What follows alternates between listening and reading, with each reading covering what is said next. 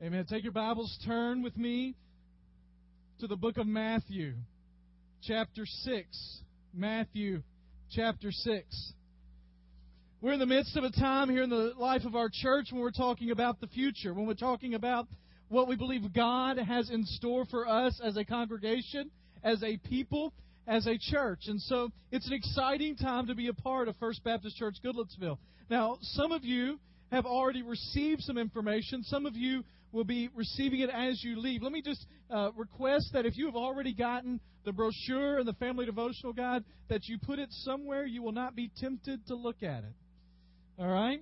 Some of you, I don't want to be flipping through it. You know, well, he thinks I'm looking at the Bible. Let me just do that. Just put it somewhere you're not tempted to look at it. There'll be plenty of time for you to look at that and to go over that in the future. But we do want everyone here, uh, as you leave today, if you have not already gotten a packet of information with the brochure and the devotional guide, and a letter from myself in there to pick that up as you go.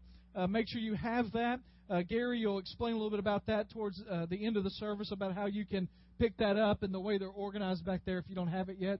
If you're a guest, let me tell you that we want you to have some information as well. And so um, you may not have a named one back there if you're a guest visiting with us, but uh, there are packets back there for you to pick up as well. But it's a, uh, information about what we believe is the next step in following God's plan for this church. And the verse that we've claimed for this time is Isaiah 26 8 that says, Yes, Lord, walking in the way of your truth, we wait for you, for your name and your renown are the desire of our hearts. Now, part of the reason that we're in the midst of this campaign is not just so we can make the building look better. The reason that we're in the midst of talking about some renovation to the church is not just so we can make it look newer. The purpose for all of that is that we believe it is part of God's plan to bring His name glory and to bring His name renown. It is part of God's plan for His people to shout forth His name in this community and in this region and this area.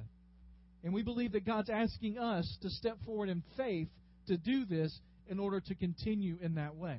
And so, over the next two or three weeks, what we're going to talk about is in light of that, but not necessarily just for that. Over the next couple of weeks, what we're going to talk about is living lives of generosity. Now, I don't believe that we should live a life of generosity just because it's time to have a capital campaign and it's time to think about giving to that. That's not the reason that we need to live lives of generosity. I don't believe we need to live lives of generosity just because it's uh, the time for us to talk about buildings or programs or church budgets or any of that. I believe in living a life of generosity because that's what the Lord has called us to do. And so today we're going to begin the process of talking about that. And what I'm going to ask you to say yes, Lord, to today is to say yes, Lord, to a life of generosity. Is simply saying yes, Lord, to a life of generosity.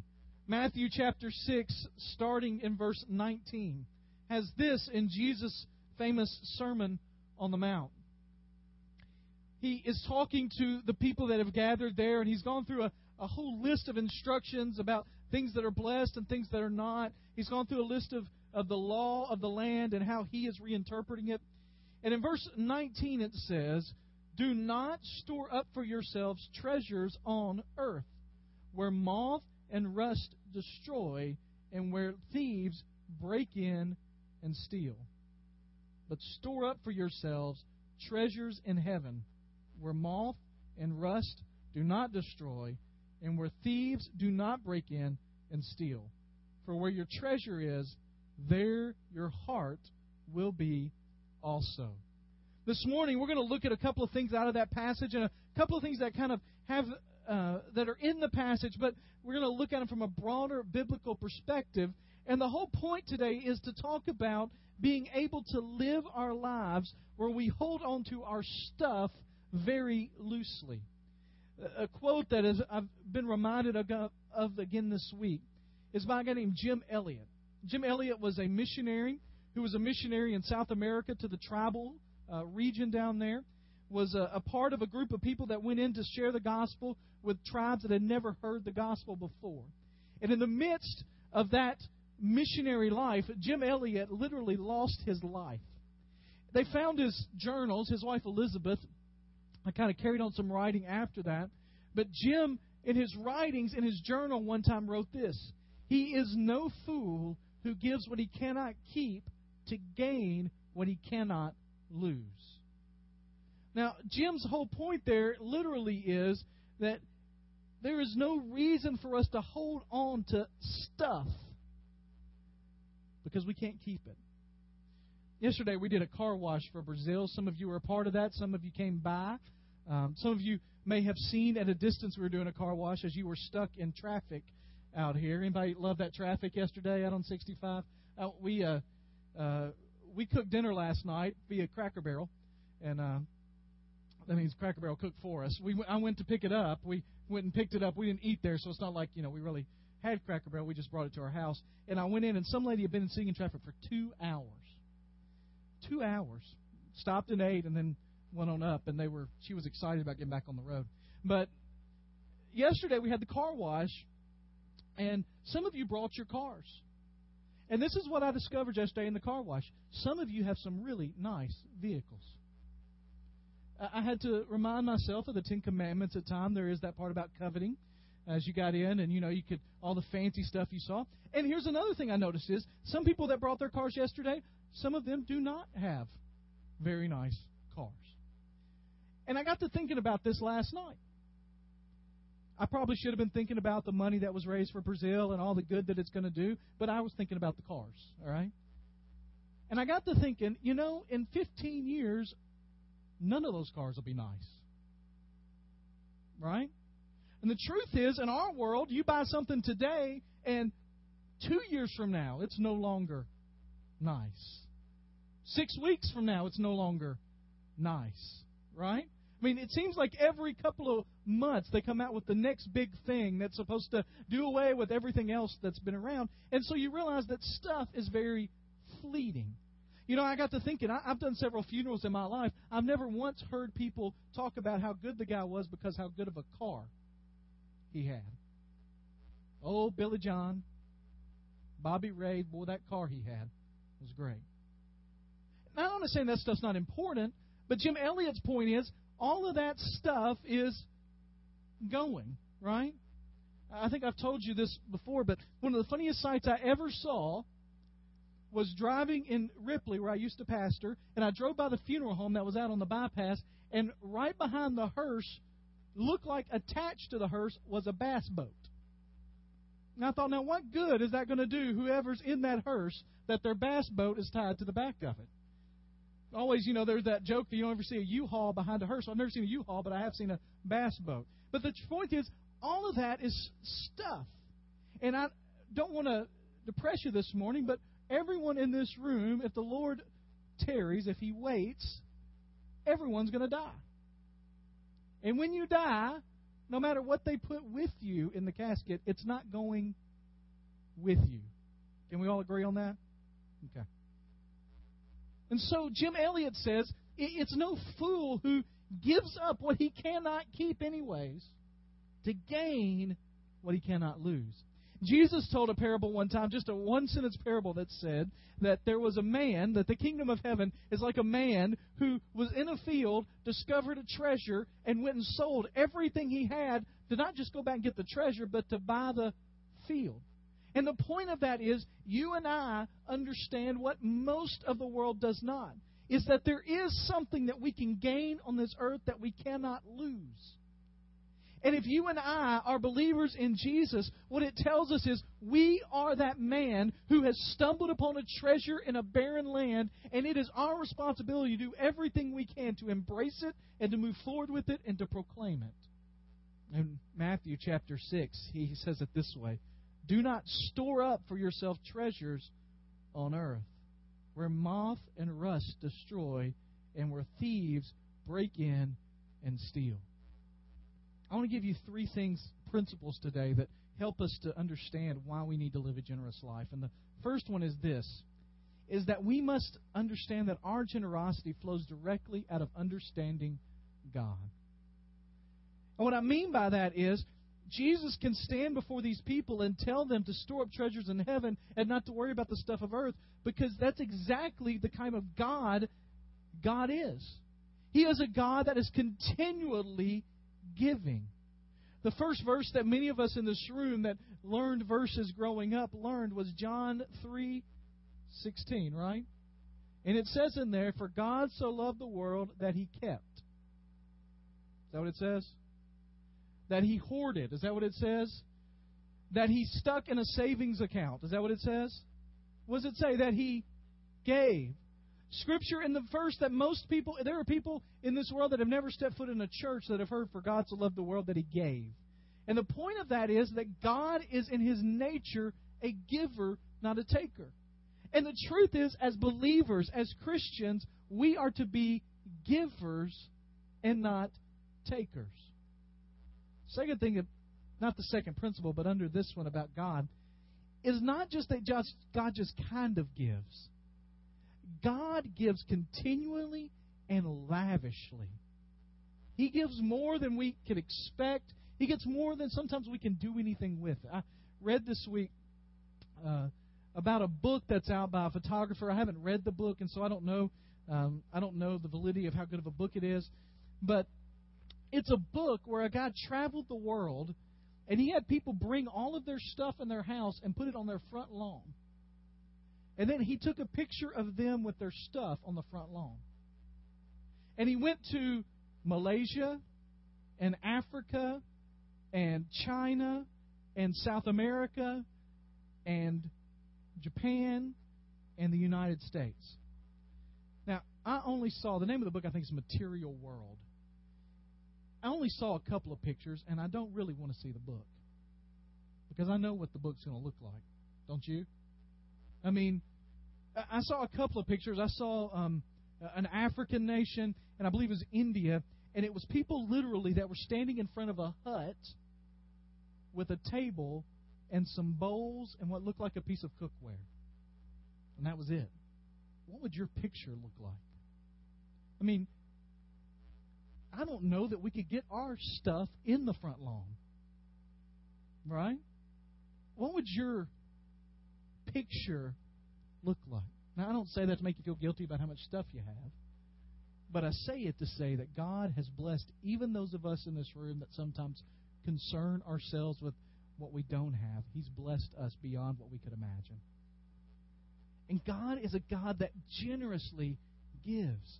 When you look in the book of James, it tells us that every good gift, not some good gifts, not a portion of good gifts, but every good gift comes from above. Every one of them. And so we know that God is a giving, generous God. Now think about this. We sometimes talk about giving or spending our things on spending our money or our time or our talent on things that deserve it. Well, the truth is, God gives generously in spite of the fact that none of us deserve it. He just gives.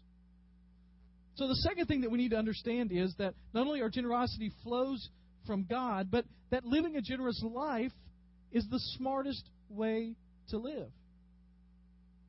Living a generous life is the smartest way to live. Now, I'm going to give you a couple of reasons for that in a minute, but the truth is, there is no smarter way on this world to live than to be generous with your time, with your talent, and with your treasure. First of all, generosity is the smartest way to live in the present, right now. Now, we're going to get to a Bible verse in a minute that confirms this, but just our, a couple of things before we get there. Observation just confirms this. How many of you have ever seen the movie or read the book A Christmas Carol? See your hands. All right? Who's the main character of A Christmas Carol? Scrooge. You may remember his first name? Ebenezer, right? There's a there's a classic hymn that in there says, "Here I raise my Ebenezer." When I was a kid, I thought that song was about a Christmas Carol. Um, I know some of you didn't. That's okay, but I did. But Ebenezer Scrooge is a terrible old man, right? At the beginning of the story, we're not talking about at the end, but at the terrible old man. I, I don't know anybody that says to themselves, "That is exactly who I want to grow up and be like." I want to be like Scrooge. Now, if you do, you might not want to admit that right now. All right. But if nobody says that's who I want to be like, I want to hoard all everything. Anybody watch the show? Uh, I believe it's called Hoarders. Anybody seen that show? None of those people we think, boy, those people, ought, we ought to be just like them. I mean, we realize that giving it away is the right thing to do. Uh, our experience confirms that. Uh, I read this week about um, a little boy named Timmy and a pastor. The pastor said that, that Timmy one day was out in the hallway and had a package of Smarties. Anybody here like Smarties? I do, yeah. They're good. So you get Smarties and you roll them up, and uh, this pastor was out in the hallway, and this little boy walked up and he had the Smarties, and he said, uh, he was looking at him. And the pastor said to little Timmy, "Hey, can I have a Smartie?" Without even thinking, little Timmy just took one out and gave it to the pastor and kept on walking. Pastor said that he didn't think anything about it. It's kind of cool. He said, I actually was joking. He didn't have to give me one, but he did. He said, next week, little Timmy walked in and he handed him a Smartie. First thing, said, Here's your Smartie. The next week, he walked in, handed him another Smartie. He said, For about two years, every week, Timmy brought me a Smartie. He said, Now, some weeks the Smartie had lint and paper and all kinds of stuff on it. And I'd say, Now, Timmy, where's what's up with the Smartie? And he'd say, Well, I got a package of Smarties on Tuesday, and I got one out for you.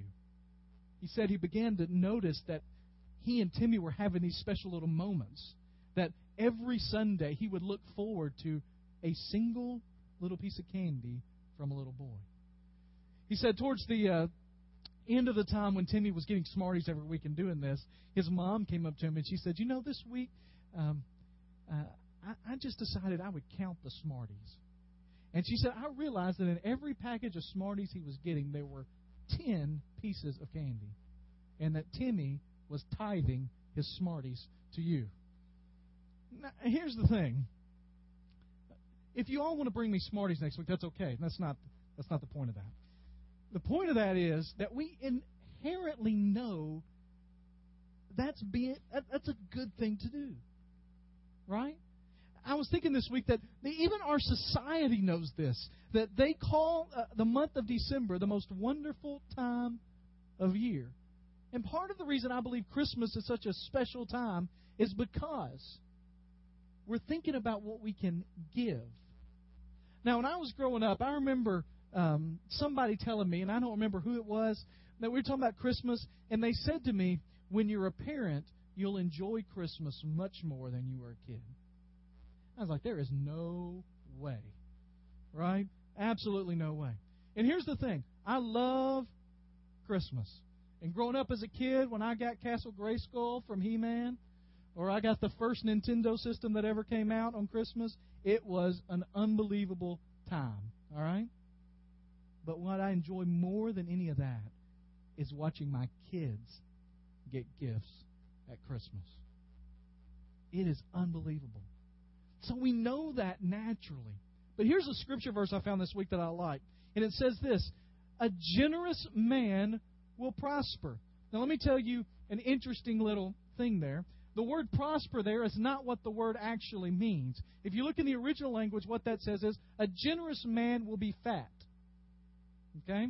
Now, for us, well, what does that mean? Well, here's the thing. In their day and time, if you were fat, it meant you had a lot of money because you had plenty of food, right? And when we go to places where we've been on mission trips where they don't have food readily available, being overweight is not necessarily an issue for most of the people. And so when it said a generous man will be fat, it meant prosperous, great. He will have great things. It says, He who refreshes others will be refreshed. And so the idea there literally is that the Scripture teaches that we are to give freely from what we have so that we might enjoy the best life possible. For the uh, first time this week, I noticed something. The word miserable if you take the first five letters of miserable, what is it? Miser. M I S E R. What's a miser? Somebody that hoards money, right?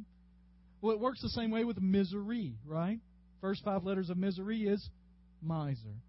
And the truth is, some of the most miserable people I've ever met in my life are misers.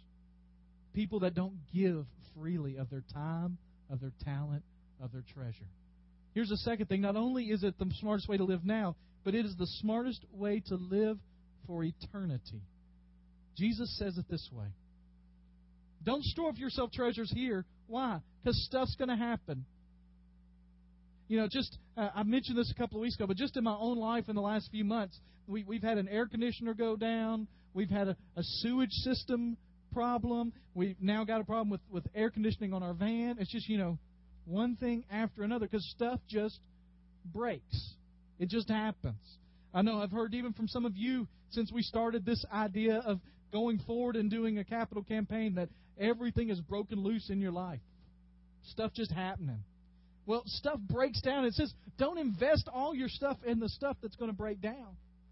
Uh, some of you don't care about the stock market, but I thought it was an interesting thing this week that people were almost cheering that the stock market was at 11,000. Now, for those of you that don't know anything about it, just zone out for like 30 seconds, okay? What's amazing is if you would have told somebody two years ago that they would be excited about the stock market being there, they would have thought you were crazy. Because at that time it was at 14,000. But that stuff just goes away. And so you don't invest in those things. But look at verse 20. You don't store up treasures there, but you do store up yourself treasures in heaven. Where moth and rust, they don't destroy. Thieves don't break in and steal. The idea there literally is that you do all you can to invest in the kingdom of God, because in the kingdom of God is a sure investment. Now, I do not believe that our actions or our behavior here on earth does anything for our salvation in heaven. I believe that Jesus Christ paid the price on the cross, that he died for our sins, and that the resurrection proved the power he has to save us. And so our actions, behavior here on earth doesn't do anything to buy our salvation. But I do believe this that we have rewards in heaven based on how we live our lives here on earth. And let me just suggest this to you. If we live as normal American Christians, we are going to be some of the poorest people in heaven. Now, here's this the poorest people in heaven are better off than anybody has ever been on the face of the earth. All right? But we're still not going to understand the full reward that God has because we've invested so much stuff in our lives instead of the things in the kingdom of God. Generosity is the smartest way to live for eternity. We need to invest our lives in the things that matter. Here's the third principle today our heart always goes where we put God's time, talents, and treasure. Verse 21 For where your treasure is, there your heart will be. Let me tell you what is interesting about that passage of Scripture. And I don't know why this happened, but for the first 15 or 20 years of my life, first 15 years of me seeking out God, verse 21, I always thought it read, For where your heart is, there your treasure will be. That's not what it says, is it? It doesn't say that our heart, where our heart is, there our treasure will be. It's an important distinction. What does it say? It says, Where our treasure is, there our heart will be. The idea literally is not that our giving follows our heart, it's that our heart follows our giving. Now, that's, I know some of you are like, okay, the big deal. That's a big deal, all right? The, the idea literally is it's kind of like in a marriage relationship. A, a few weeks ago, we talked about that the world teaches us to marry the one we love, and Scripture teaches us to love the one we marry. The idea is that if you begin to love the one you marry, then the rewards will follow from that. The idea here literally is you begin to invest in the kingdom of God, and your heart will follow your investment. Part of the reason that I believe that international mission trips to Chile or to Brazil or to other places part of the reason that even youth mission trips or adult mission trips, part of the reason that God speaks so directly on those trips is because we've already invested so much in them that our heart naturally follows. That it's not that we're having to conjure up stuff, it's that we've already put it in. Let me tell you this by the time we get on the plane to go to Brazil, you have invested so much into that thing that it is going to work. Those of you that have been, amen? I mean, it's going to happen. It's going to be great because you put too much in it. The truth is, one of the things that I reasons I believe, and this is an amazing thing, that when churches begin to do what we're talking about doing, capital campaigns, building, it's not so much that the building itself changes anything. It's that the people in this place have suddenly invested so much of who they are into it that they care deeply about what's going on. And so our heart follows our treasure. So here's the thing. Some of you say, I don't know how to give. I don't know how to, how to, I don't know what I'm supposed to. Here's the thing. You begin to give, and God will push your heart where it needs to go. You begin to give, and God will push you in the direction He intends you to go. Where your treasure is, there will your heart be also. Here's what I'm asking for you today. And not because it's a campaign, and not because it's time to look at renovating the building, none of that. I'm just asking this of you for your lifestyle. Is that are you willing to live a generous life? Now, over the next couple weeks, we're going to talk more in detail about how that plays out. But a couple of questions I want to ask you right now. If you were to investigate your treasure, your stuff, if I were to do an inventory of your room or your house or your checkbook, if I were to do an inventory of how you spend your time, if I were to do an inventory of how you invest your talents, let me ask you this question. Where would it say your heart is? Where would it say? And when you look at that, ask yourself the question what in your life are you not investing in that you should be for the kingdom of God? I'm not asking you to pick out new, new uh, mutual funds or stockbrokers. I'm saying for the kingdom of God, where should you be investing that you're not? And as you begin to ask that question, I want you to pray that God will begin to steer your treasure that will take your heart there. In that last point that was up there, there was a specific word in there, and it was that our heart follows where we spend God's time, talent, and treasure. The truth is, everything we have is from Him. It's His, anyways, so it's not ours to decide. The question is, will you follow the guidance He's going to give?